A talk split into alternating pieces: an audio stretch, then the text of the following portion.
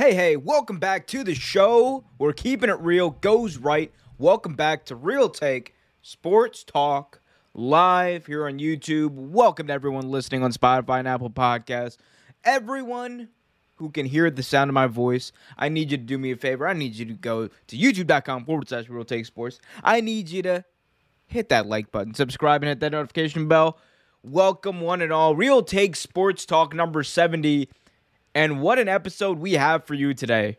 We're going to be talking about the NFL, the NFC, I should say, the NFC and AFC conference championship games, respectively. Also, going to be delving into some NFL news. Antonio Brown is suing, yes, suing the Tampa Bay Buccaneers. We're going to have some news out of the NBA. My team, the Cleveland Cavaliers, have finally put together a winning roster for the first time since LeBron James left. We'll talk about that. We're also talking about some news from Cooperstown as some Hall of Fame snubs, or at least the talk, I should say, of Hall of Fame snubs, is rolling around as it does every year. And we're going to get to the real take truth of that. So join this journey with me. Subscribe to, to our YouTube channel. Hit that like button. Give leave us a five star review on Apple Podcasts and everywhere else. Let's get right into it, everyone. Let's talk about the NFL and let's talk most notably about one of the NFL's most controversial figures, especially right now. Let's get into Antonio Brown because boy, oh boy, is this a big one. Antonio Brown is suing, yes, suing the Tampa Bay Buccaneers. This is coming off the heels of Antonio Brown um, you know, just basically saying that he was not going to play, him quitting the team. So after appearing on HBO's Real Sports with Brian Gumbel, they there was a lot of talk about Antonio Brown. So Antonio Brown goes on Real Sports with Brian Gumbel, and he says through his attorney, through his representative, that he intends to file a lawsuit. He intends to take legal action against the Tampa Bay Buccaneers for specifically defamation of character because the Bucks were going around claiming that this episode, quote unquote, by Antonio Brown was a mental episode. They he the Bucks are saying that hey, this guy just quit on our team. We're worried about his mental well being and whatnot, and that has kind of been the narrative of, of Antonio Brown. But Antonio Brown and his team say no. This is a quote, I believe, from Antonio Brown's representative. It says Antonio was defamed by this spin that he had a mental health episode that makes him, who is not re- that makes him not who's not re- makes him someone who is not reliable uh, to do a good job. And that's great. That's great. As we get interrupted by great com- by these great commercials. Anyway, Antonio Brown, as I just said, Antonio Brown is suing the Bucks for defamation of character. This is leading a lot of people to reignite the conversation around him about whether or not he is dealing with something potentially, whether or not he might have a gripe here because his lawyer says that this is defamation of character. Antonio Brown's lawyers say that, hey, this is not a mental episode. This was not something that had to do with mental health. And this, in fact, makes other mental health moments, of real mental health moments that people have, look less credible because you're projecting it on Antonio Brown. That's the claim from Antonio Brown and his representative.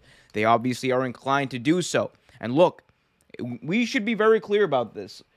We can not confirm right now whether or not Antonio Brown had a mental health episode or is dealing with something like that. And I that's why I don't go into the speculation of, oh, he is experiencing CTE. I don't, you know, over exaggerate things I don't know about. One thing we do know is though, everywhere Antonio Brown has been, be it Pittsburgh, be it Oakland, be it New England, be it Tampa Bay, four teams he's been with, three of those teams I believe in four years, or three of those teams I believe, yeah, in in three years actually. Antonio Brown, wherever he's been, has made a reputation of always leaving on bad footing and in a very overdramatic way.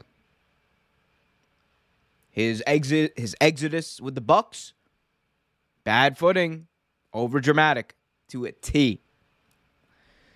And look, Antonio Brown is saying that, you know, this has is this stems from an issue of him not being healthy enough to play or him having the belief that he's he was not healthy enough to play in that in that Jets game when he walked off. To that I say, okay, let's see what the record states because here's the honest truth, the God honest truth about this Antonio Brown situation. He's a great player, but, and this is a big but, it is very difficult, very difficult to take him at his word given his track record. This is the same individual who threatened his accuser in a group chat and then made it public thinking this would be a good thing. This would be this was the same individual who put a uh, a call he had with his coach, a private conversation he had with his coach out there for the rest of the world and made and went into Premiere Pro and made a, a video about it. This is the same guy who got into a spat with his starting quarterback in Pittsburgh. Is the same guy who refused to show up for practice for the week leading up to a week 17 game in 2018, where if the Pittsburgh Steelers won, they would have made the playoffs, or could have made the playoffs, I should say. And guess what? He didn't show up the entire week. He wasn't there for his team, and then he showed up on the day of the game thinking he was going to play and was surprised when he got benched. That's Antonio Brown. So forgive me if I find it hard to believe that Antonio Brown might be right in this situation. Forgive me if I'm not willing to give Antonio Brown the benefit of the doubt, which is saying something because I usually give players the benefit of the doubt more often than not. It just comes down to this individual and his track record. And it's not, and I'm not trying to say that Antonio Brown is necessarily a bad individual, a bad guy, whatever. That's not for me to say. What is for me to say is that Antonio Brown did not do himself any favors leading up to this throughout his entire career. The thing about Antonio Brown that has always puzzled me is you have you have such a great talent, effortlessly great talent who just somehow always willingly just pisses all that talent away for seemingly nothing every single time. Every single time when one of these situations happen you're just you're just left scratching your head being like what is this dude thinking? And i think that's why you honestly get a lot of the things about mental health. That's why you get a lot of the you know, concerns about whether or not he might be going through something. And to that extent, you know, I understand why. But at the same time, we shouldn't, you know, talk about it and sensationalize in a way because if that is the truth, it's a very serious condition or it's a very serious issue that needs to be addressed. I can't be the one to address it though. The Tampa Bay Buccaneers can't be the one to address it though. The only one who can go out there and address it is Antonio Brown. So, as far as what this means, I don't know what this means. Litigation, it, this could take years. This could literally take years. And honestly, the bets are that the Bucks end up just saying, "Hey, we don't want to deal with this. Here's a settlement offer. I don't know how much it would be for. I don't I'm not sure they've even filed the paperwork yet for this defamation lawsuit, but there's a really good chance they're going to end up settling anyway because why would you want this around? Why would you want to give it attention, right? But for all the people who are out there defending Antonio Brown, it is very hard to be on this guy's side given just how much he had. It's like the boy who cried wolf, if that makes sense, right? It's like the boy who cried wolf.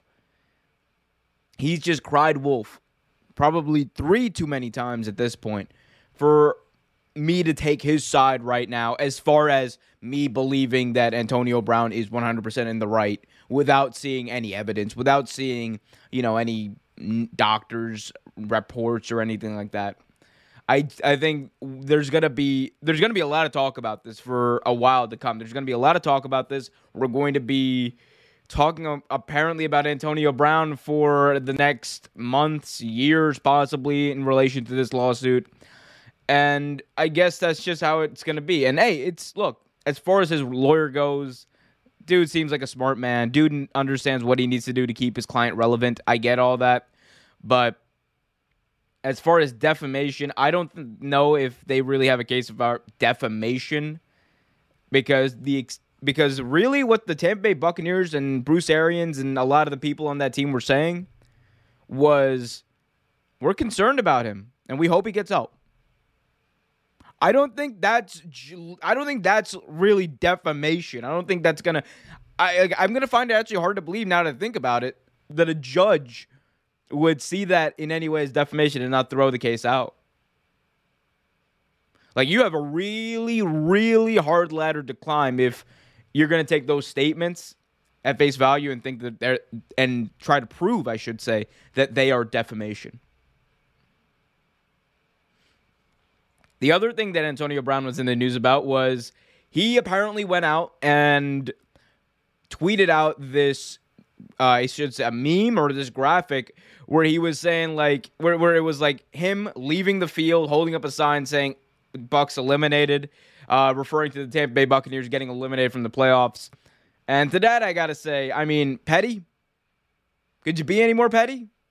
I don't think he really could be any more petty. Like, unless he was at the game actively rooting for the Los Angeles Rams, like that's the only way he could have been any more petty. Like that would, I mean, look, I've never been in an NFL locker room. I'm not going to pretend like I understand the dynamics or or how any of that works, right? One thing I do know though is I do know people. I do know when you're part of a group, when you're part of a team, when you're part of of a, a workplace, well, whatever when you're working on something together, when you're working on a project, when you're working on a YouTube channel, when you're working on whatever together, and you might have someone who leaves on bad terms, you might have someone who leaves, right, or what have you. And it might be because of issues that had to do with things higher up than, you know, the people you directly worked with. Like, let's say you leave a job and you get along with your coworkers great. Your boss, though, is kind of, you know, not great and because of those disagreements, you leave. How shitty would it look if you, like, after, let's say, I don't know, the place closes down or you guys lose a project or what have you, right? How shitty would it look if you went up to that job and went up to your former coworkers who you were still cool with, apparently, who didn't have a problem with you, weren't the reason you left? How how shitty would it be if you were rubbing it in their face that this bad thing just happened to their work, right? And I'm not trying to equate that with you know people losing their jobs or anything like that, right? I'm I'm just saying on a very human level, it's a shitty thing to do. It's a petty thing to do, and it's exactly what Antonio Brown did. The same people, the same Antonio Brown who says that Tom Brady wasn't his boy, right? And Tom Brady wasn't his boy apparently because ooh, Tom Brady didn't get me paid like Gronk.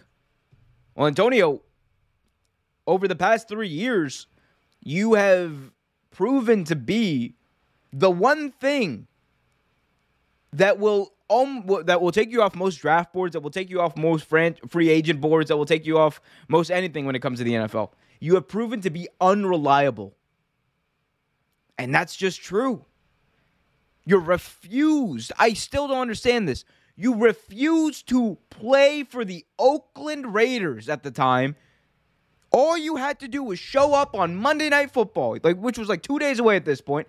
You had to show up on Monday Night Football. You get your $30 million. You walk out, and you're good.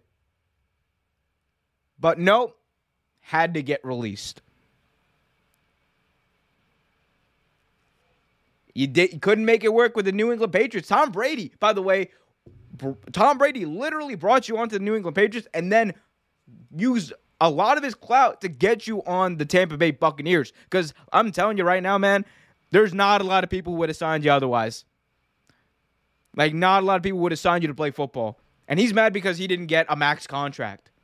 Antonio Brown, the talent is worth it. Antonio Brown, the person, Antonio Brown, the entire package? Hell no. I'd rather pay OBJ. A lot of people would say, oh my God, Antonio Brown like like I have my one friend who tells me Antonio Brown, or it should have gotten paid more than OBJ. Fuck off. Like seriously?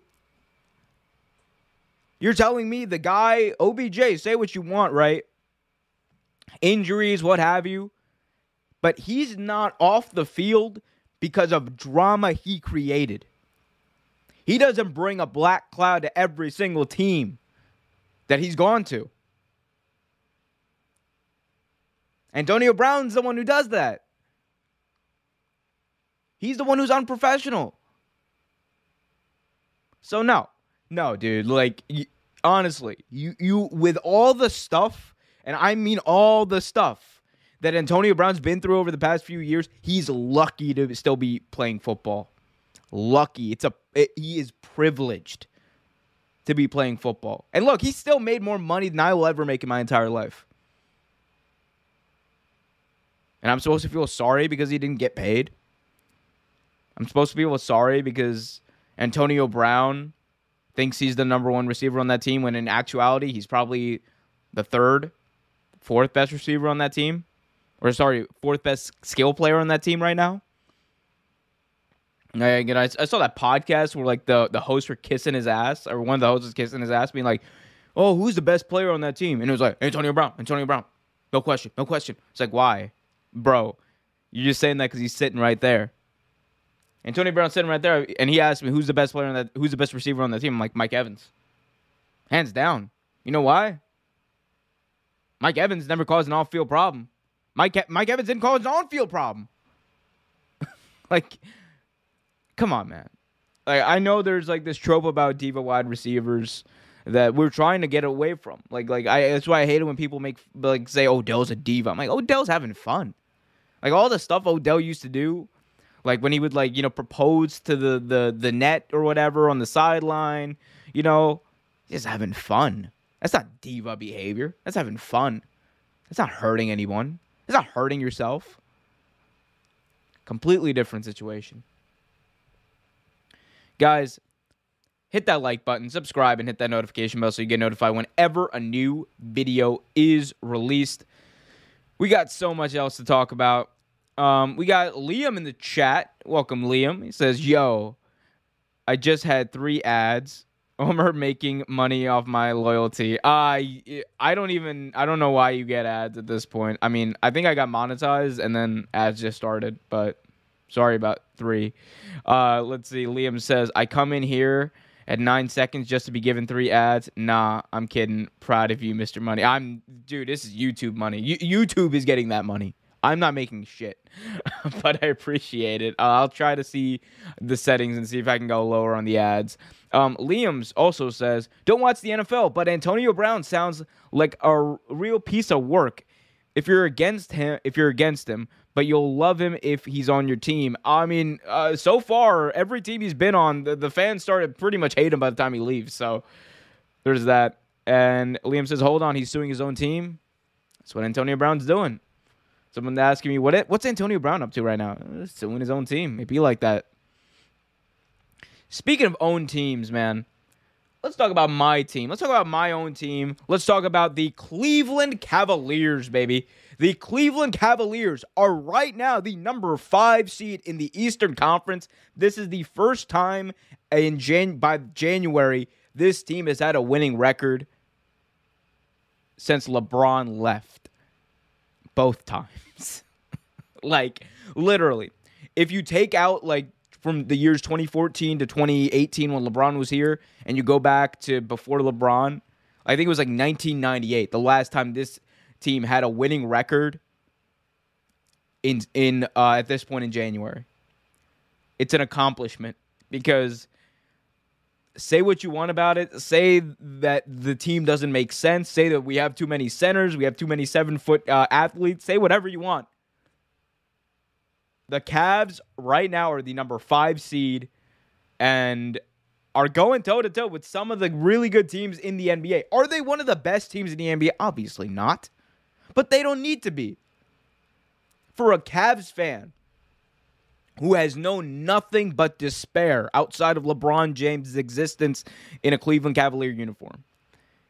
For a Cavs fan who has known nothing that's even remotely close to success without LeBron James, this is a massive accomplishment because it happened in spite of the team not making any moves that made sense. This happened in spite of Dan Gilbert still being the owner of the team. This ha- all happened in spite of so many obstacles. We fired our head coach last year because he was he sucked. He sucked.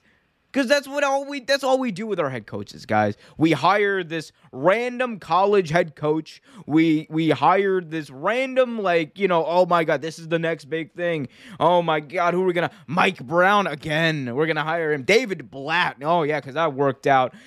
Hire all these big time head coaches, they never work out. Because that's what happens in Cleveland. But JB Bickerstaff looks looks like he might be the real deal as far as creating something and and that's the most important thing the Cavs can do right now. They're a young team who have a lot of really good young pieces. Jarrett Allen, Lauri Markkanen, that bad man Evan Mobley, Darius Garland, who has just turned into an I want to say all star level player. That's what I think he's turning into.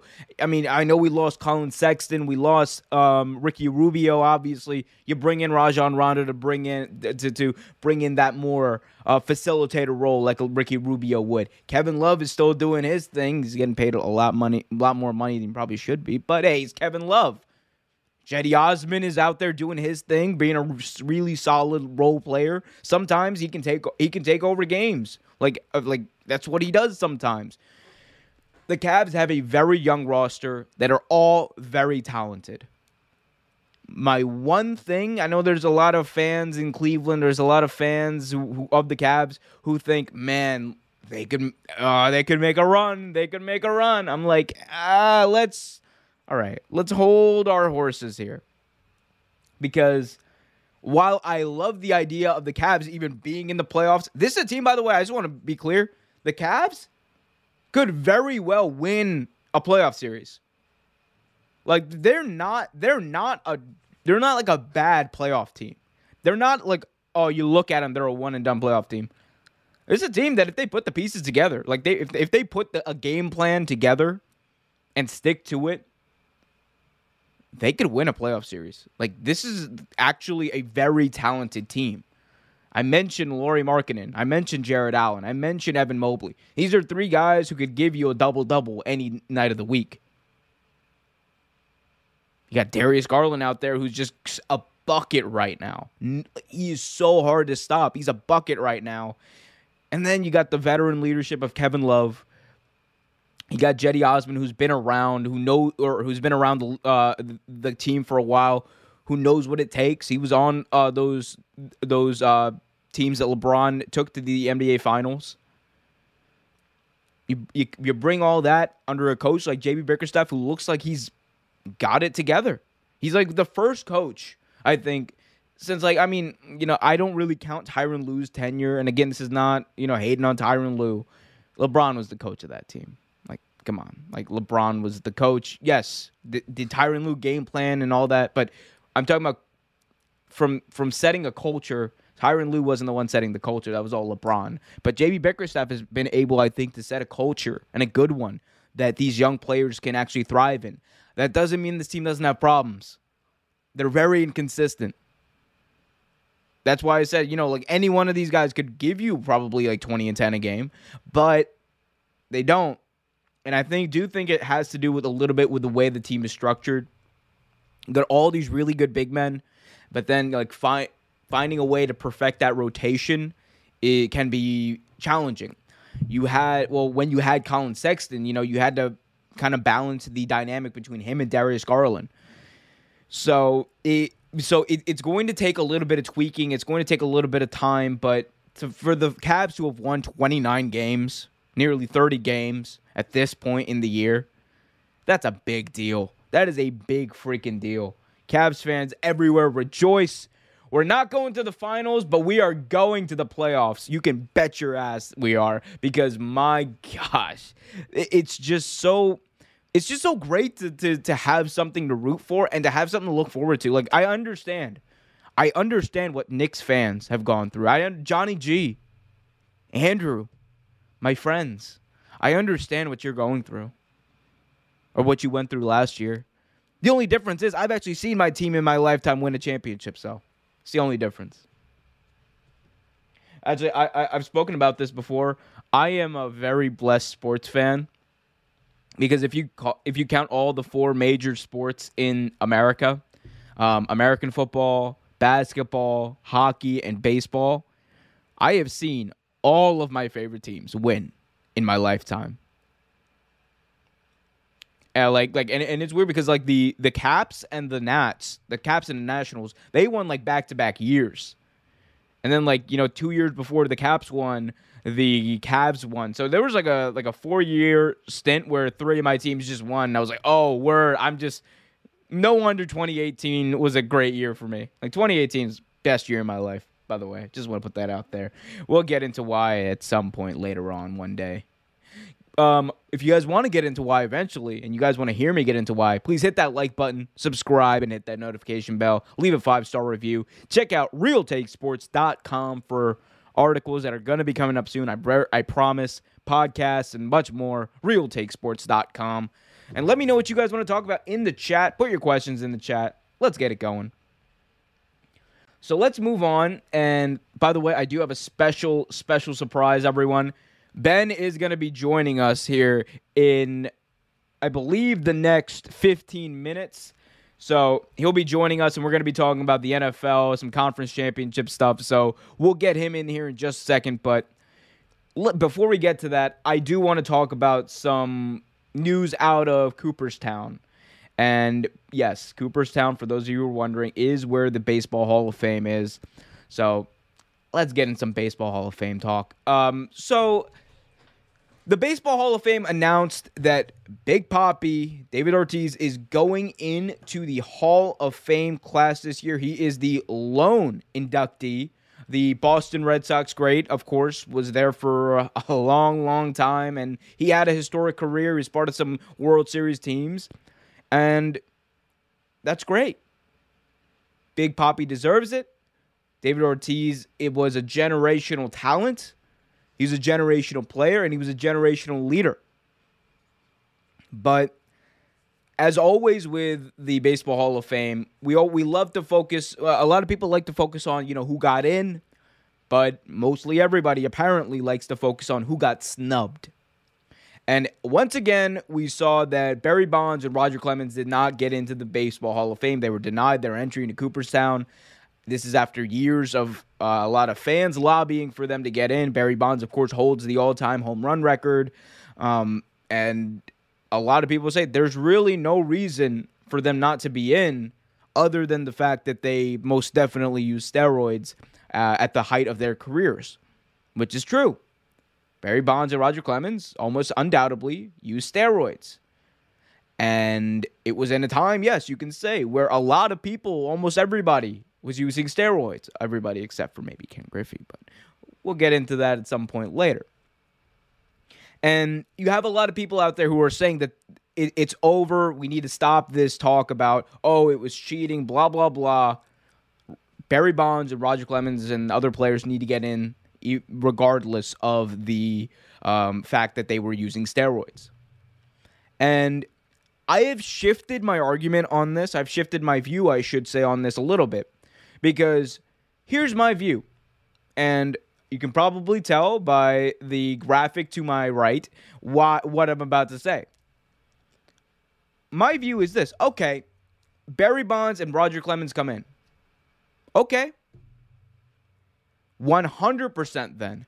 Undoubtedly, Pete Rose needs to get into the Hall of Fame. If Barry Bonds and Roger Clemens, who cheated and the their the outcome of their cheating actually affected their play and games that they played in, if they're allowed to get in, all right, cool. Then Pete Rose should get but Pete Rose should get in way before those guys do. There should be a year difference. Like I'm so serious about this. If they decide, all right, they're eligible, blah blah blah, they can get in. Pete Rose needs to get in first because Pete Rose like say what you want. I know there's a lot of weird people. They they'll say that that Barry Bonds and Roger Clemens should get in, but Pete Rose shouldn't. And that pisses me off because it's not logical in the slightest. Because on one hand, you got Pete Rose, who yes, he gambled. He was an addict. He's been open about this. But he wasn't a cheater. He was banned from the game for gambling on baseball games. We know this. This is true. He's talked about it. But at no point was he cheating? He never bet against the Reds, meaning he never threw a game during his time as a manager. He never bet against his own team either.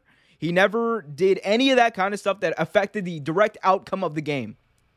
Yet people out there want to defend Barry Bonds and Roger Clemens because it was just part of the game. Oh, but it was just part of the game.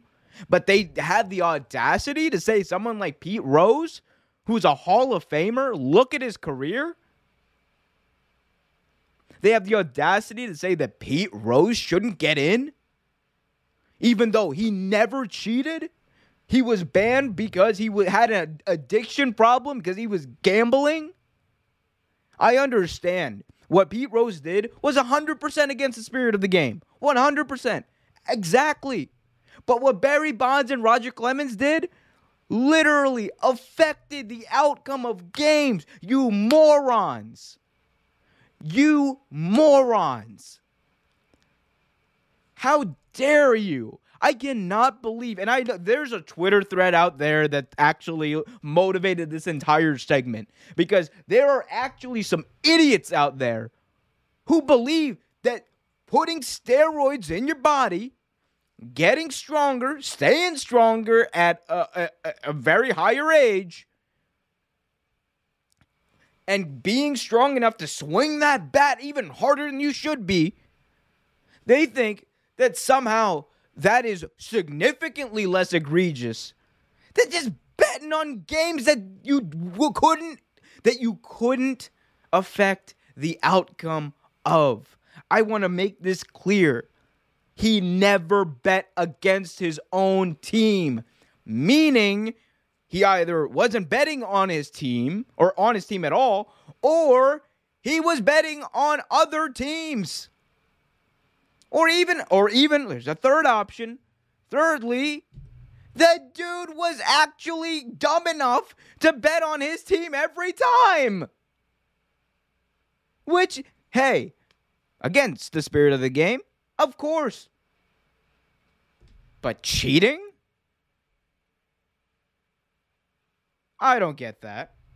It's not true. That's why I don't get it. It's not true. My G. It's just I I that's the thing too. And that's why here's the thing. I won't move on it. Until other people move on it, I won't move on it.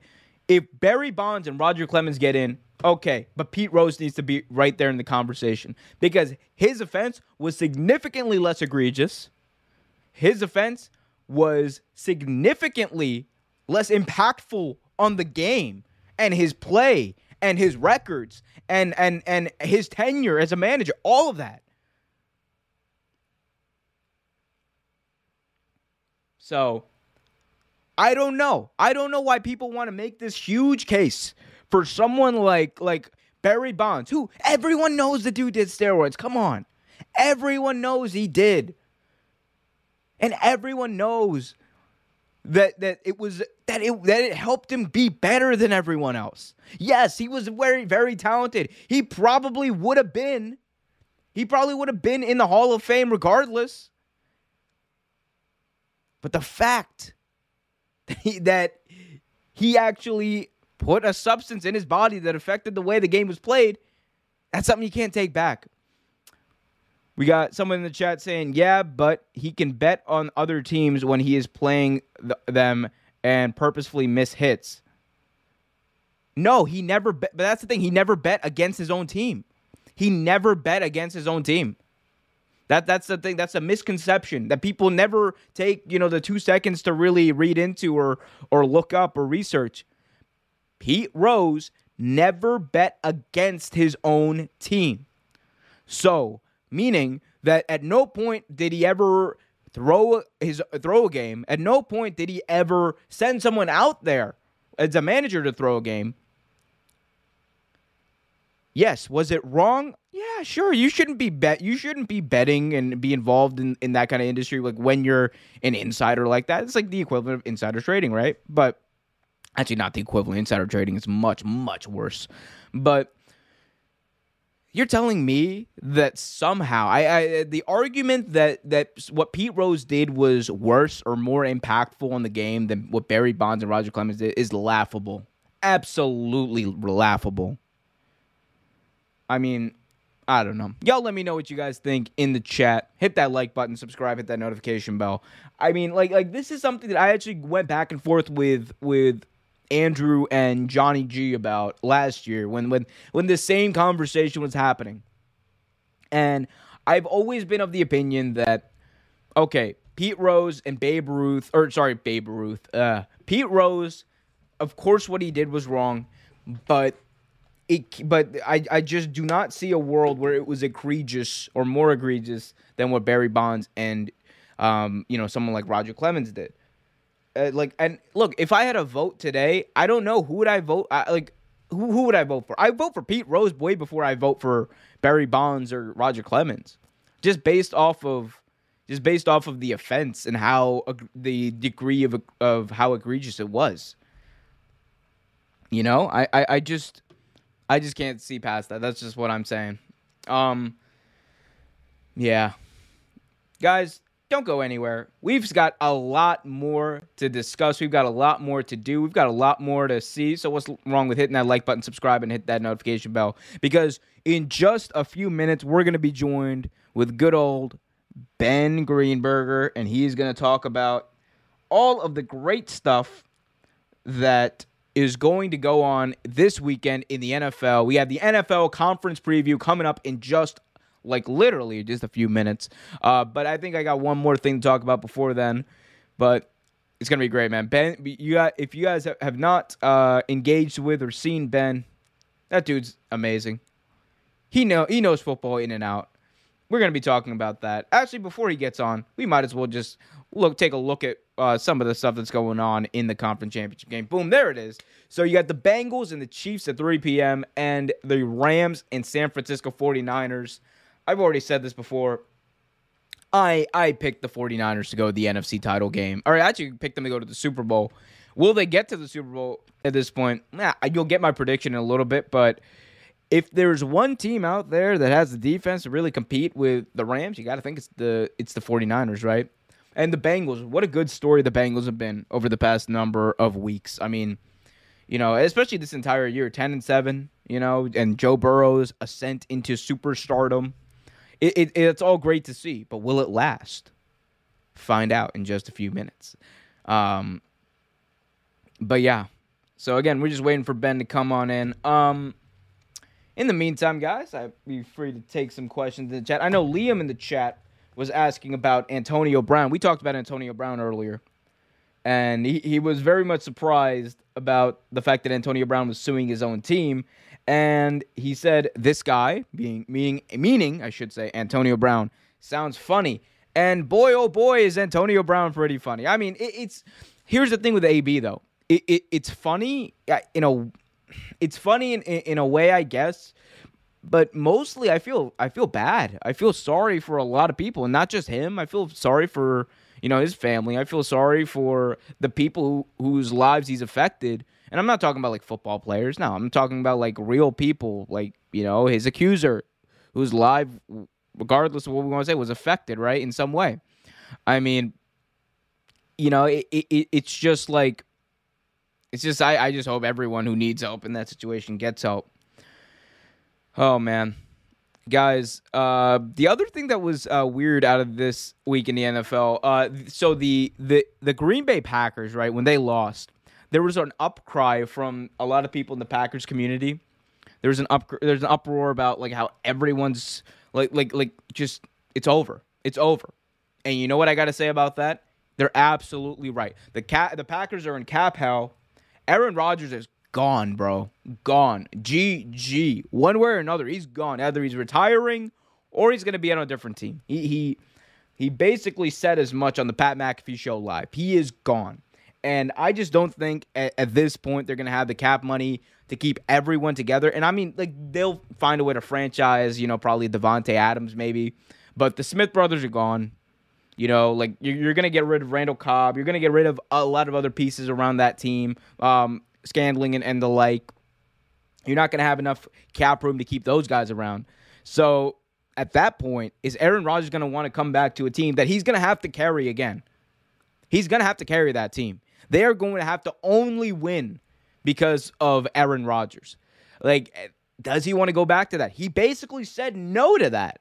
Remember in his in his press conference as he was leaving the uh, as he was leaving the divisional round divisional round loss, I should say. He said that he's not in the he's not at the point in his career where he's going to stick around for a rebuild. That's not where he is. Aaron Rodgers right now is at the point of his career where he wants to win. He's like a third. He's he's older. He's like 37. He's about to be 38, I believe. The dude is at a point in his life where his fo- his his football years are numbered, and he's gonna want to just win. So we'll have to see what happens with that whole situation, guys. Um, because Aaron Rodgers, obviously, he's gonna he's gonna he's gonna stick around. I, I think I think he's gonna end up sticking around the NFL. Uh, but we'll see about that, guys. Hit that like button, subscribe, hit that notification bell so you get notified whenever a new video is released. And I believe we have a special guest joining us. If the special guest can turn on his camera, we can see if uh, if things are working. And oh, look at looky look, we do seamless transition. Fuck yeah, bitch. Hey Ben, how are you doing, buddy? I'm doing good. I'm doing good. I'm trying to.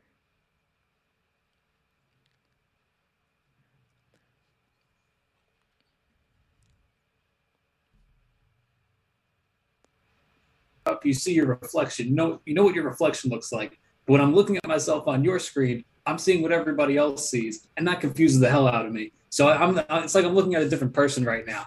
But you know, would it help if I just turned that screen off? No, I, I, I need to I need to know what I look like. I gotta I gotta have that sense of you know keeping myself in check and everything. But how are you doing? You got a you got a clean face now. You're all shaved. Oh, yeah. Yeah, I, am clean shaved. You know, I'm gonna surprise the people at work tomorrow with with baby face over, but Man, we got a lot to talk about, Ben. Actually, we don't really have a lot to talk about. We, we're just to talk. You're, just going to geek out about Joey Burrow. I'm to tell you why you're wrong, and then we're to kind of go from there, aren't we? Um, but yeah, um, Ben, before we get to that, though, I, I do want to very quickly talk about that fucking game. My God. The Kansas City Chiefs and the Buffalo Bills had what possibly could be one of the greatest games I've ever seen. Like what were there were like three lead changes in in, in the last 2 minutes of the game. The Chiefs with 13 seconds left when it looked like the Bills who had just come back the second time in those last 2 minutes. When it looked like the Bills are on their way the AFC Championship game, on their way back to Bills Mafia, Pat Mahomes did what Pat Mahomes does and just said, I'm gonna score, and he did. He threw big pass to Travis Kelce. The Harrison Butker field goal sent it on overtime, and then, you know, Josh Allen said right. He said that you know there's nothing more we could have done. There's one thing more he could have done. He could have called heads. That's just that's all I'm saying. He could have called heads. Um, you can't call heads. You cannot call heads because then if it goes tails and it's like, well, tails never fails. Why didn't he know that? He was nine and zero oh on coin tosses going into the year or going into that game. He hadn't lost a coin toss, and then See, that I, happened. It was you know why? You know why? Because he thought about it. He thought about it way too much. That, that's what happened. He thought about it way too much, and it cost him the coin toss. But Ben, you and I were texting back and forth during that game, or I don't even want to call it a game. That amazing, just moment in, in human history. like, what, what would you what do you think about that? You know, like like just what was your initial reaction as that game was happening, and and how do you look back at it right now? I was high on football. I, have I've never been uh, that high on football before. Probably since uh, probably since LSU won the national championship a couple years ago. I, I have not been just in that cloud, that haze of like what I'm what I'm seeing right now is something that I might not ever see again. Um, because those those last two minutes were um, touchdown and then another touchdown and then another touchdown and then and another touchdown. After a game that was like uh, are we even going to hit the over here? Like what's going on? And just all of a sudden all hell broke loose. I mean it's uh it, it was tough because it's a lot of fun, but at the same time, where the defense is, somebody has to make a stop, right? Who's going to step up and make a play? Uh, and it just seemed like nobody was going to. Um, I remember coming on this show last week and and doing the whole preview and saying Buffalo will win if they can go out there and tackle in those intermediate yardage spots, if they can keep those 70 yard Tyreek Hill touchdowns to just, you know, 15 or 20 yard gains or, or maybe like seven or eight yard gains, like just cut everything down. And for the most part, they did. For the first 58 minutes of the game, they did, right? And then when everything went crazy and blew up at the end, what was happening? Tyreek Hill was getting long passes. He was getting short passes and turning them into long gains. Travis Kelce was getting short passes and turning them into long gains. That's the Chiefs offense. There was no bombs. There was no anything that would like say, oh, somebody got burnt there. People just got ran past. And that's the problem with the Chiefs. That's why they're so tough to beat, is because you can do great on on stopping them and making those tackles for the first 57, 58 minutes of the game but that speed catches up to you. Those guys are in great condition. They're in the best shape of their lives. They're all young and they're able to play like at, at, that speed for the entire game. And it just it just wore the Bills out. I saw a meme of it was when Tyreek Hill was doing the peace sign to the Bills defender, right? Uh, on on one of the touchdowns. I saw a meme where it was like it's like doing the peace sign to someone who's in front of you is psychotic. Like, it's like it, and it's true. It's like that's the only way I can describe the Chiefs' offense. Like, like when they're at their best, it's psychotic because it's impossible to stop. Genuinely, like Travis, like who, like who are you gonna choose to stop? Like, w- especially when they're in the zone as much as they are right now, you're gonna choose to stop Travis Kelce? Like, no, he's the best tight end in football because not just because he's a big target in the middle of the field, not just because he's faster than you think he is, but the dude will run through you. And we found we saw that and we found that out, or the Bills, I should say, found that out. And he's also like the best route runner probably in the game right now, like receiver or, or otherwise. I mean, he's just insane.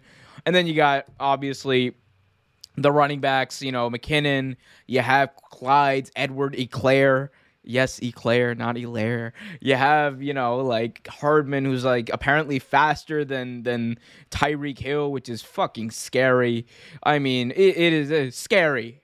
Yeah, psychotic and scary. That is the Chiefs' offense when they're at their best because they're just so hard to beat. Like you have to, you kind of have to bet on them getting in their own way to get that dub. Like that's the that's like the only way. Like look at the Super Bowl last year you could point to a lot of things the Bucks did well, right? Like they they played, they've defended pretty well, they tackled very well, which is again a way to help you beat this team. But you, but at the end of the day, more often than not, you have to rely on the Chiefs beating themselves rather than you beating them. You know?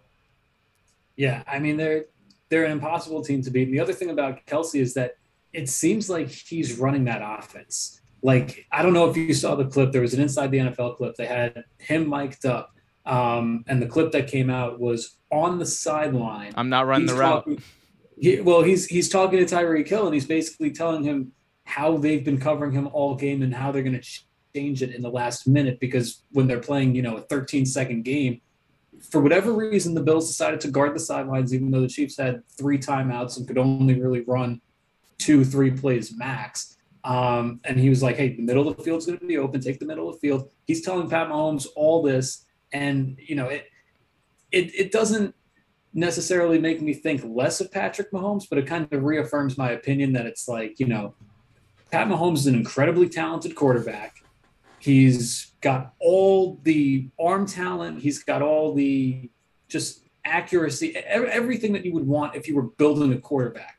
Yeah. Travis Kelce is the brains behind the operation on the field. Like it's yeah. it's not and and they work great like that. I almost I compared it the other day uh, to Brady and Gronk, but if Brady was the tight end, yeah, right, and Gronk's the quarterback, where it's like you have this incredibly freak physical talent, and then you have another guy who's like, hey, you know, he's he fits the type of that position, but he's got an incredible brain. That's Kelce is like a quarterback on the field. He's he's an incredible player it, it didn't make me think less of Mahomes, but it made me think incredibly highly of Kelce. Like that, that guy is he's a different type of player. He he's a difference maker on that team. Like like you want to talk about like, like, the, the big moments where Travis Kelce has just shown up, wh- whether it is like those leadership or, or those those you know brain master moments. I don't even know what, what that means, but you, you know what I mean. Like those moments where he kind of takes over the game on a mental uh, basis, or the, the moments where he just takes over the game. Like he's just able to do it so well. It just adds another wrinkle to what makes this team so freaking scary and unstoppable. And and you like that's what I'm saying. Like you have to hope, you have to hope and pray that this team is just having a bad week. Like like that's genuinely it. You have to kind of hope and pray that these team's gonna have a bad week if you want a real chance to beat them. But yeah, and and you have to hope for a good matchup. The other thing on Kelce that just popped into my head is like you remember when the Chiefs were like really good all those years ago, but they had like a couple seasons where it seemed like they just Alex Smith wasn't throwing any touchdowns to receivers yeah, like that, yeah. That was, I, I remember. Was, it was like it was like he threw, he threw a touchdown on a Thursday night to like Dwayne Bowe and everyone like like they, they threw a parade in Kansas City because he finally after like ten or eleven games threw a touchdown to a receiver. Because who was the tight ends catching all those touchdowns? Kelce. who was the one? Right, Kelce. Travis Kelce was catching all the touchdowns, and Jamaal Charles was running them in on screen passes. I mean that mm-hmm. that it really tells you how important he's been to that uh, that city, and just like looking back on it, his impact with that franchise is like, you know, he, he might not be the most physically gifted tight end to ever play, but in terms of his resume and what he's got between his ears, he's he's a really really special player, and I feel like we should like appreciate him a lot more than we do. I agree with you. I totally agree with you, man. And I'm sure the people in the chat agree with you. We got big ticket in the chat saying I predict the team that scores the most points is going to win. Quote by Jon Gruden. Uh, big big ups to Jon Gruden, the big the big play caller in the sky. Um, uh, all right, well, well, thank you for entertaining me, or uh, I guess entertaining uh, entertaining that thought. Uh, I really want to get your thoughts on that game. But let's go to the big games, man. We have two monumental games that are going to decide who is going to go to Los Angeles and try to lift up that Lombardi trophy at the end of the year. The Cincinnati Bengals are going to take on the Kansas City Chiefs in the AFC Championship game on Sunday, 3 p.m. Eastern, 6 Pacific. I think I got that right. And then you got the San Francisco 49ers. Other way around. uh, who gives a fuck? Uh, then you got the San Well, yeah, yeah, whatever. Then you got the San Francisco 49ers and the Los Angeles Rams 6 p.m. 6:30 Eastern. What? Who gives a fuck time uh, on the on the West Coast? Who cares? I don't care. I don't care. It's, dude, it's the West Coast. Who cares? Um. Anyway, so Bengals, Chiefs, Niners, Rams. I gotta ask you, Ben, before we get into each matchup, which one of these teams, being at this point, surprises you the most right now? I mean, I'd say they all do. The only one that doesn't is the Chiefs. I think we all kind of expected the Chiefs to be here just because they're they're a repeat uh, offender in this. They always find a way to sneak their way into the AFC Championship game uh, by being really good all year. Um, the other three, I did not have San Francisco going this far. The Rams, I mean, I thought Matt Stafford was going to turn into Matt Stafford at some point, just being an unclutched guy. But I guess oh, it turns time. out that there's yeah, time. we can. Well, yeah, he can always pumpkin. He could always pumpkin on us. Um, and then the Bengals. I mean, in my heart, I've been saying the Bengals are going to win the Super Bowl because Joe Burrow is like, I, and I'll make my Joe Burrow case when we do when we talk about that game. Um, he's different. He's literally he's just a different player. Like he's he's a he's a culture changer. I love everything about him. I love everything about that Bengals team. Um, there's something special going on there that I it's, it's magic. I don't know how to explain it. Um, so while I was like in my heart, I was like, yeah, the Bengals. This is this is the year they're going all the way. I didn't actually think that they would be playing in the AFC Championship game. I mean, I thought the Raiders game would be close. Um, I thought ten. I I said last week I thought Tennessee was going to you know beat Tennessee and be a, the one seed that they are playing at home, and I was like, look, Bengals won a playoff game. They're going to come back next year, and they're going to you know all right, we've won a playoff game now, and I thought next year was going to be the year that they could win a Super Bowl. I'm very happy that they're here. I'm a Joe Burrow guy, and uh, look, this this might be the year, and this might be the first of many. So I'll just throw that out there. All right. Well, all right. Well, we'll we'll, have time to to prove that wrong at at, at, a, at a different time. But first of all, let's talk about the AFC Championship game. Ben, Cincinnati Bengals versus Kansas City Chiefs. The upstart Bengals against the Chiefs, who have been here the past what four years now. This is their fourth year in a row being in the AFC Championship game. They're looking hosting to go hosting. Yes, actually, you're right. Hosting the AFC Championship game, the dominance we've not seen since the days of the Patriots of Brady and Belichick, which was literally like three years ago, if you're counting. But um, but you got them hosting the Bengals. Went ten and seven, upstart team very young team as well. You you talked about Joe Burrow. We didn't talk about Ja'Marr Chase. Uh, this defense is very underrated, very good. They gave Tennessee a lot of trouble. Derrick Henry on his return, people said he was 100%.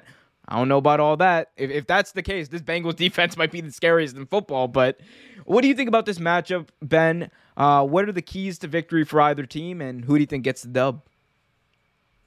I mean, look, the Chiefs already lost to the Bengals once this year, and I, and I did this last week where I was like, "Hey, teams that have uh, lost to one team already are going to beat them the second time around. Um, did not track that fully, but uh, I do know that I used that logic for my Bucks pick last week, and it did not work. Um, but yeah, I mean, look, the Chiefs have been getting better all year, like freaky better all year. Like they they looked like a like a Super Bowl contender. They looked like a Super Bowl champion last week. Um, and I, I, would almost say I, I, would feel more comfortable picking the Bills over the Bengals than I do about picking the Chiefs over the Bengals. I don't know why that is. It's probably only because that it's probably only because the Chiefs have already lost to the Bengals this year. Um, but look, I, my key for Cincinnati is the same key that I had for the Bills last week. It's the only way to beat the Chiefs. If you can tackle their receivers before they turn before they turn whatever play they have into yards after the catch, they have a shot at winning this game. There's no other way to beat the Chiefs. They, they the Chiefs don't run the ball great. Yeah. They don't have great they don't have a great running game. Their entire short yardage strategy is dump the ball off and let whoever catches it get a couple of yards. Jerick McKinnon is perfect for that system. He's the perfect type of receiving back for what they like to do. Clyde Edwards Helaire, he can bang a little bit for two or three yards, and then he'll catch the ball and he Fellas. can uh, Fellas. yeah, um, but then he but he can catch the ball and then he can go do what he does after the catch. If the Chiefs are able to tackle between the if they can keep plays to five to seven yards and they avoid the big play, the Chiefs are going to have some incomplete passes. They always do. You need to make them punt.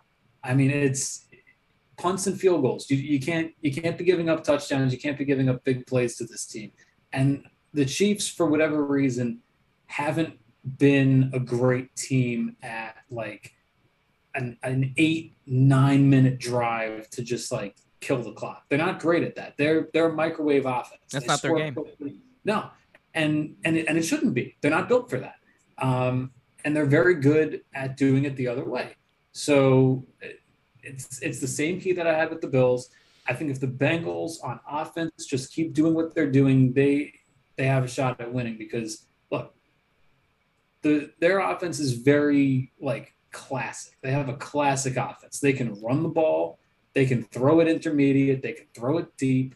Ja'Marr Chase is just as good as Deebo Samuel after the catch. I mean, it's they they're and, and they're a team that can go on like that eight or nine minute drive, which that's that's my standard for like offenses that I like to watch. Can they kill the clock when they have? Oh, you must have loved that 2019 Baltimore Ravens team. You must have just loved watching them like 40 minute, like 40.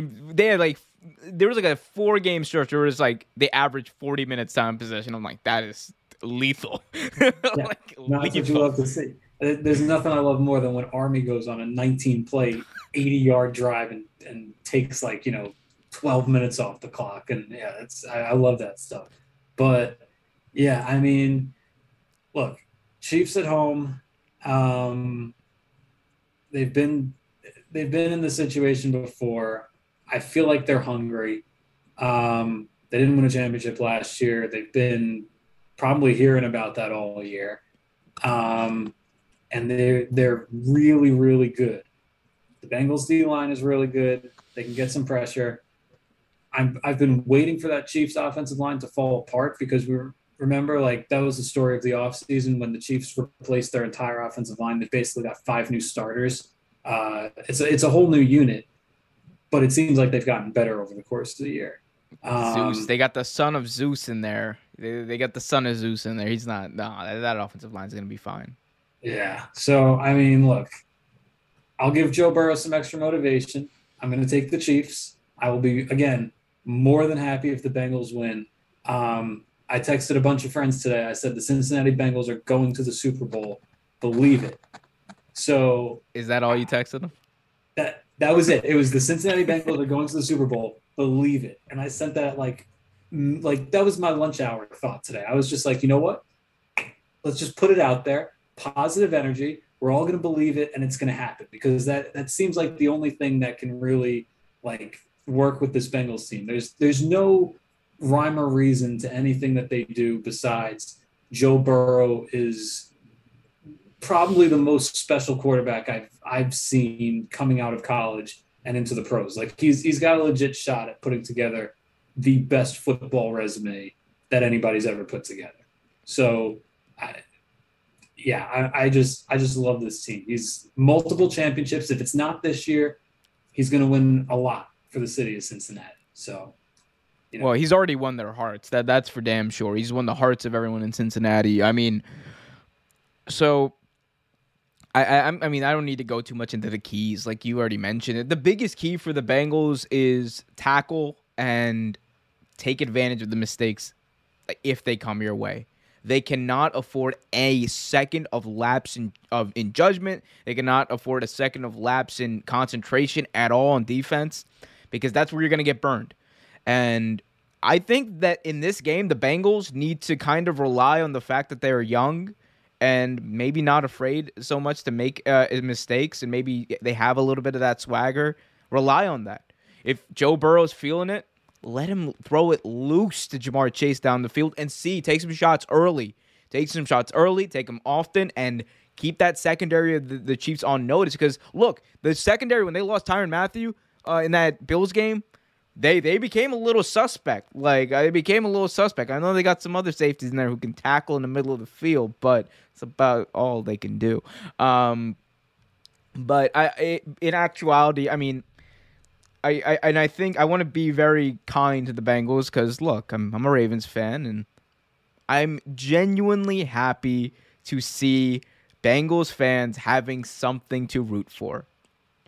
And I say that because I'm going to crush their dreams. They are going to get demolished by the Kansas City Chiefs. It is going to be it is going to be a it is going to be like it's gonna be like a reality check a little bit. I but I feel I, I you know I like Joe Burrow too, but like it's gonna be a little bit of a reality check for him. I think.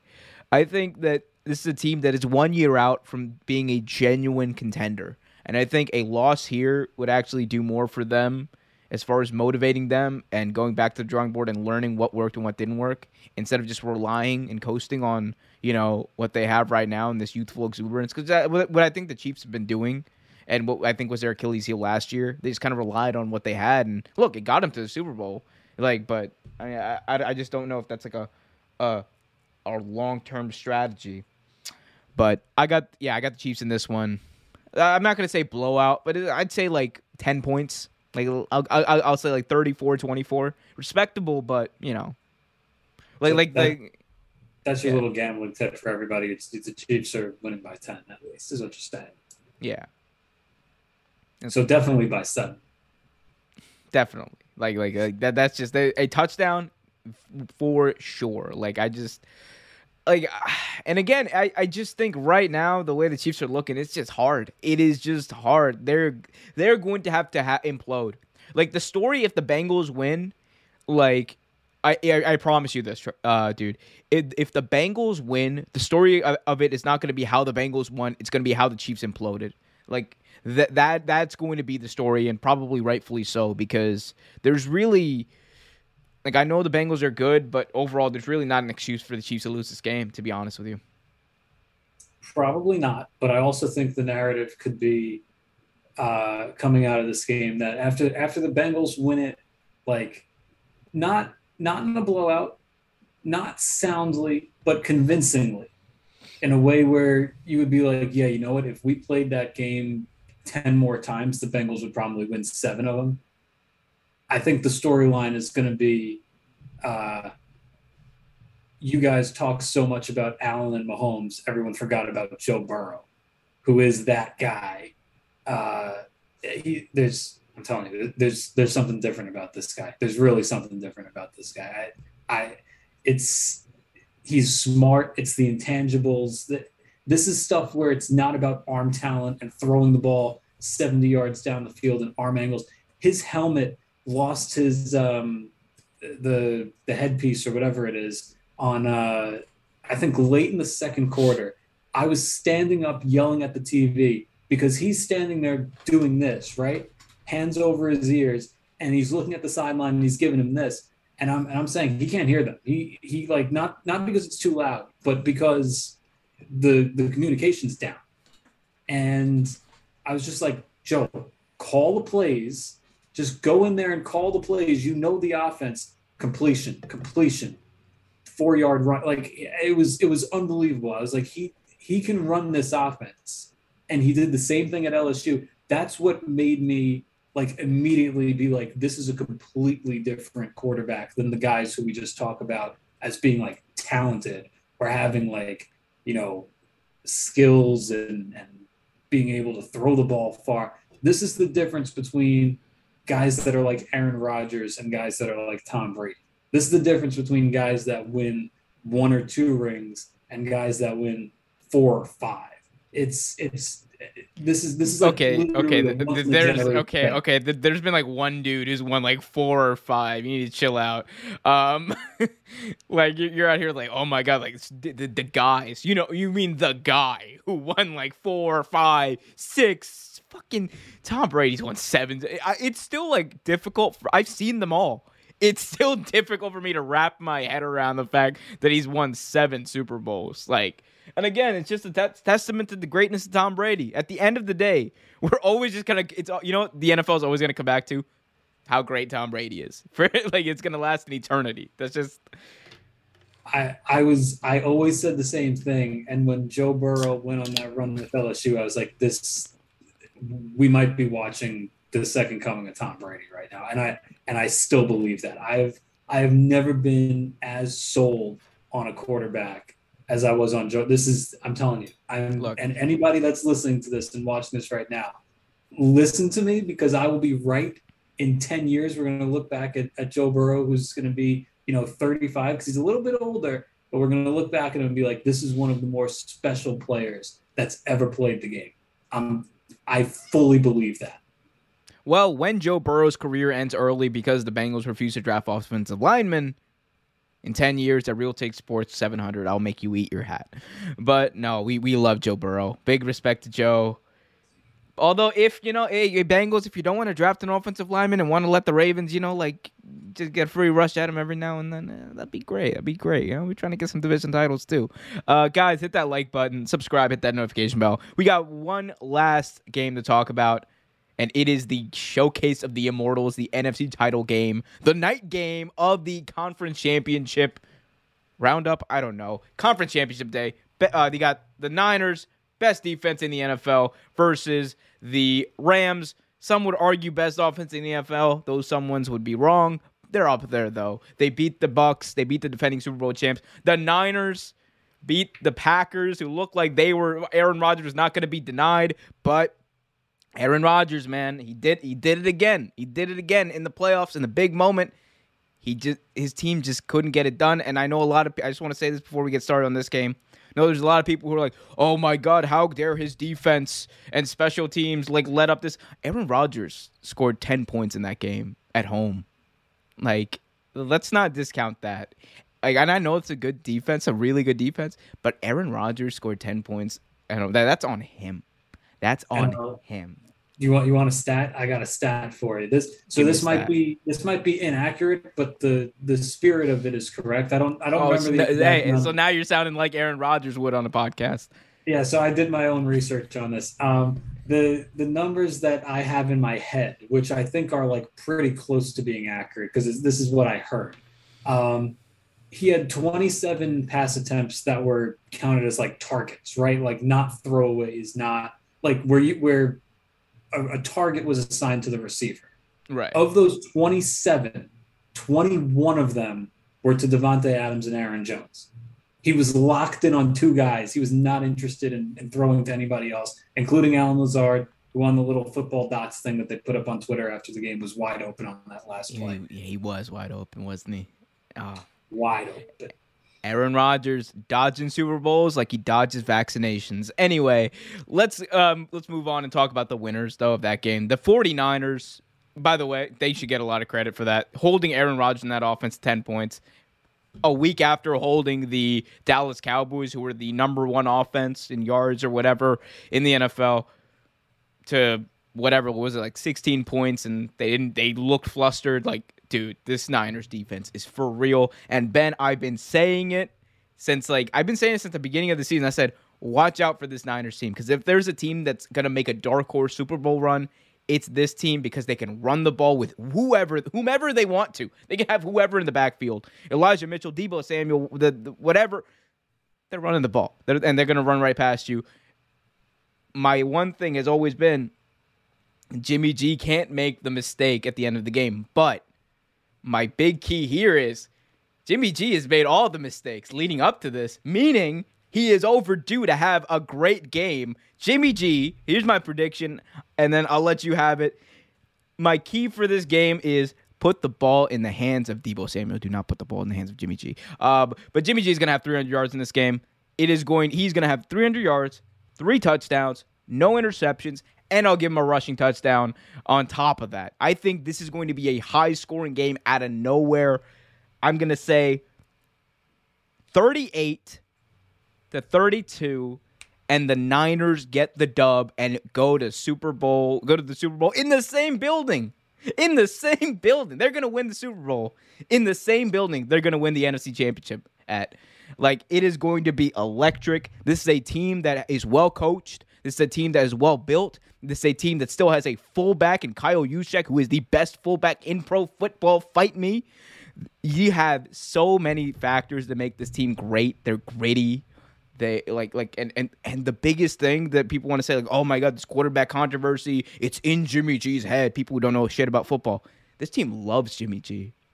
They absolutely love Jimmy G. The way they talk about this guy is that they that's their guy. That's their leader for better or worse or what. It's kind of like the little bit of the Flacco effect. Like it's like oh, it's like oh my god, Joe Flacco sucks. Yeah, but that's Joe. That's our guy. Like that's our guy. Sometimes he's you guys gotta have a guy. Sometimes, man, that just being that guy is good enough to win you a Super Bowl.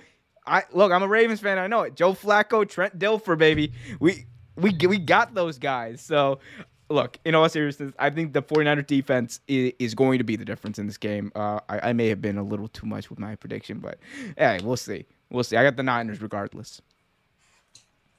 I'll I'll go with the Niners also in this Ooh, one. Just because, no, uh, oh fuck! Now they're gonna lose. fuck.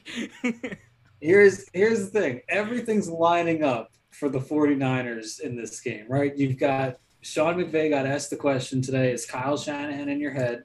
And he said no, which means yes. Uh, he's 0 4 against Kyle Shanahan, I, I, think is what I saw, or 0 4 at home, maybe. Um, either way, he's Sean McVay is not good against Kyle Shanahan. Um, Kyle Shanahan owns him, you could say, and uh, you know you've got you've got the Rams, who again I feel are due for for a collapse. Um, I don't like that this game is at 6:30 and it's out west because that means that it's going to be a late game uh, here. It's going to be dark on the East Coast, but it's going to be sunny out there. I'm I'm never a fan of of like time zone differences when there's like sun in one place, like very clearly afternoon, and it's dark over here. I, I can't stand that. Um, so that's going to throw me off. I'm not going to like that. Um, the other, I'll, I'll throw a prediction out there Actually, no, I, am not going to throw a prediction out there. I'll throw a line out there for for. I'll throw okay. a line out there for the people. Oh, oh, we're getting Ben's bets. We're, we're getting a line. line. Okay. I'm, I'm I'm not making a bet. I am putting a line out there for people right. to put bets on. Two and a half. Two and a half is the number. What that is for is how many times Troy Aikman, who's calling this game for Fox, says Jared Goff because he oh is going to mention Jared Goff, yes. Yes. the former Rams quarterback. So I'm gonna I'm gonna say two and a half. I feel like that's that's right where it should be because uh, you're gonna have him. And I'm saying from kickoff or no, from the time the broadcast starts to the end of the game, like zero zero zero, um, because they're gonna come on the air Joe's going to introduce him. I'm Joe Buck. That's the Hall of Famer Troy Aikman, as he always does. And uh, Troy's going to say, "Yeah, you know, Joe, that's why they went out and got Matt Stafford to replace Jared Goff. Boom, one. That counts. So anytime after that counts towards the uh, towards the two and a half. Personally, I'm going to take the over. I think we get three, but I wouldn't be surprised if we get two. And Troy's just trying to lock in on the game that's in front of him and just talk about Matt Stafford. But I'm uh, I'm looking forward to hearing him say Jared Goff because it's been it's a not going to happen. It's not going to happen. 49 is going to control this clock. He's only going to be talking about Jimmy G in this game. This is Jimmy G's game. This is like like like this is I'm telling you like this is his redemption tour. Jimmy G's going to redeem himself. He's going to win the Super Bowl. How is how how are the 49ers going to beat the Kansas City Chiefs? I don't fucking know. We're going to find out though cuz they're going to do it. Um but man, the the cherry on I think we're just overdue for one of those runs. Like you know what I'm saying?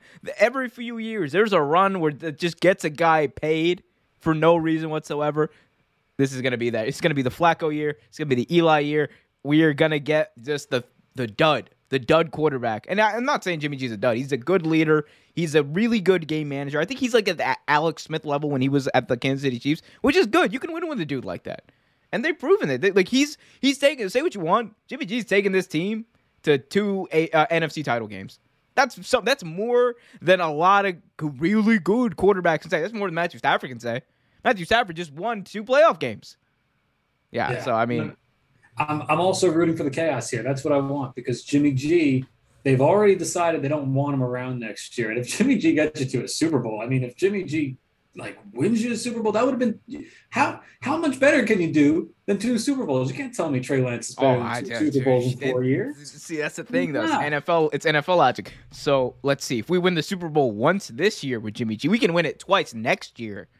we can win two Super Bowls next year in one year with, with Trey Lance because he's two times the player allegedly that uh, that Jimmy G is. Now I, I think I mean, it, it, depends. I mean, like the the other thing, like if we're talking about Jimmy G's future, the the other thing to really factor in is Jimmy G hasn't necessarily played well. Like if we're being honest, like truly honest, he hasn't played well. Like like you know, it's like let's say he gets, for lack of a better term, carried to a Super Bowl or even like to an appearance, right? You know, I I, I still don't think that if he plays the way he's been playing I, I, I would still not blame the Niners for moving on or or you know going in the direction of Trey Lance, especially considering I think Jimmy G is going to be a sought after uh, trade value in the offseason. Like like there's gonna there's a lot of teams looking for there's always a lot of teams looking for quarterbacks. Like I mean the one team that I'm like so locked in on that they're gonna get this guy is I think Washington's gonna go out there and get him. I, I think Washington is gonna go out there and get Jimmy G, which again, like is Jimmy G uh, that much of an improvement on uh, Taylor Heinicke? Yeah, actually, he is, and I think he'll get the ball. He, like one thing Jimmy G can do, he'll get the ball in your playmaker's hands. He will. He will get uh, uh, Scary Terry the ball uh, down there in uh, Landover, Maryland. You can you can bet that. But uh, that's way. Uh, we, that's to be determined, though, Ben. Um, yeah. L- last thing I'll ask you because I know you you have a very important appointment in, in, in a few minutes. Um, we got we got one of the guys probably getting hired down there in New Orleans, Dennis Allen, probably going to be the next head coach of the New Orleans Saints.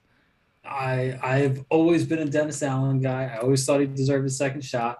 Um, we'll see if he actually gets the job because there is some noise being made uh, around the Saints organization that they want to bring uh, Aaron Glenn back, who was their defensive backs coach under Dennis Allen. Dan Campbell, when he uh, went up to Detroit, took uh, Aaron Glenn with him and made him his defensive coordinator. So now he's got that on his resume. Detroit's defense was pretty solid this year, but I feel like it really is Dennis Allen's job to lose. Uh, he was at Sean Payton's retirement uh, press conference yesterday, which you really don't ever see. Like they, they usually don't bring like Dude, you see? Did you see this Comedy Central ass press conference? With Sean Payton just like cracking jokes about Eli Apple. Like he's just like, it's like I root for everybody who who used to be a Saint except for Eli Apple. I'm like, oh, dude, just, Eli Apple. Kid can't catch a break. Also can't catch a pick. But yeah, there is some serious drama there. They've been Eli Apple in the city of New Orleans and, and the city of New York. I don't know how the Giants got shoehorned into this, but he's been going after Giants fans all week too. I mean, I think mm-hmm. there's just something about when you're on that Bengals team, you're just like, yeah, you know what? I can say whatever the hell I want because we're going to go to a Super Bowl this year and we're going to win a Super Bowl this year uh, and many, many more. But yeah, Eli Apple, what a hilarious guy. Um, but yeah, I, look, Dennis Allen is probably going to get the job there. They won that game in Tampa nine nothing. I'll never forget that because that was a very stupid game. Um, the Saints are in cap hell. They are stuck with Taysom Hill, so that's going to be funny. Um, watching somebody try to figure that out. So maybe Dennis Allen's doomed for failure and it won't work out this time. Um, bring Jameis back. Just keep Jameis. We he was doing well. He was doing well. Well, we'll find out about that. Ben, thanks for making time. Thanks for always making time to for these last minute uh, podcast appearances. Where can people find you? What's on your mind? What do you want to shout out? Uh, you know, just uh, keep keep going to the couch nap on Twitter. I'm I'm always just posting whatever pops across my timeline on there. And uh, I, I, forgot to mention the real reason that I'm rooting for the 49ers is because you've got Alan Chris doing the Super Bowl. And I love to hear Cris Collinsworth say Deebo Samuel. There's nothing he loves saying more than Deebo Samuel. It's it's his favorite player. Just just make Cris happy. We got to make Cris happy. Yeah, I can't wait to hear 4K Walmart. What was it? Walmart 4K Skycam the super Walmart. this 4K Skycam. And the Let's take a look at the Walmart 4K plus the Walmart plus 4K Skycam. Al, that's it. That's really the whole thing. That's, that's my. He, lo- he loves that thing. He oh, loves he that thing. Loves it. He loves that thing. And, and I'm never gonna unhear it. I'm like because of you, I'm never gonna unhear it. But ah, it'd be like that, guys. Follow us on Twitter at Real Take Sports. Follow us on Facebook and Instagram at Real Take Sports Talk. Real Take Sports Talk every week. We got a lot of other stuff out in the work. We got the Royal WWE Royal Rumble live preview tomorrow night with Ango. Yes, go to yes that Ango. Uh, very famous on wrestling Twitter, Ben. So you wouldn't know him, or uh, very famous on wrestling YouTube too. But ah, we got him showing up. So we're gonna be breaking down the Royal Rumble, predicting and previewing all of that. And we also have a Royal Rumble watch along on Saturday. We have the conference championship watch along, probably, maybe, depends how busy I am on Sunday.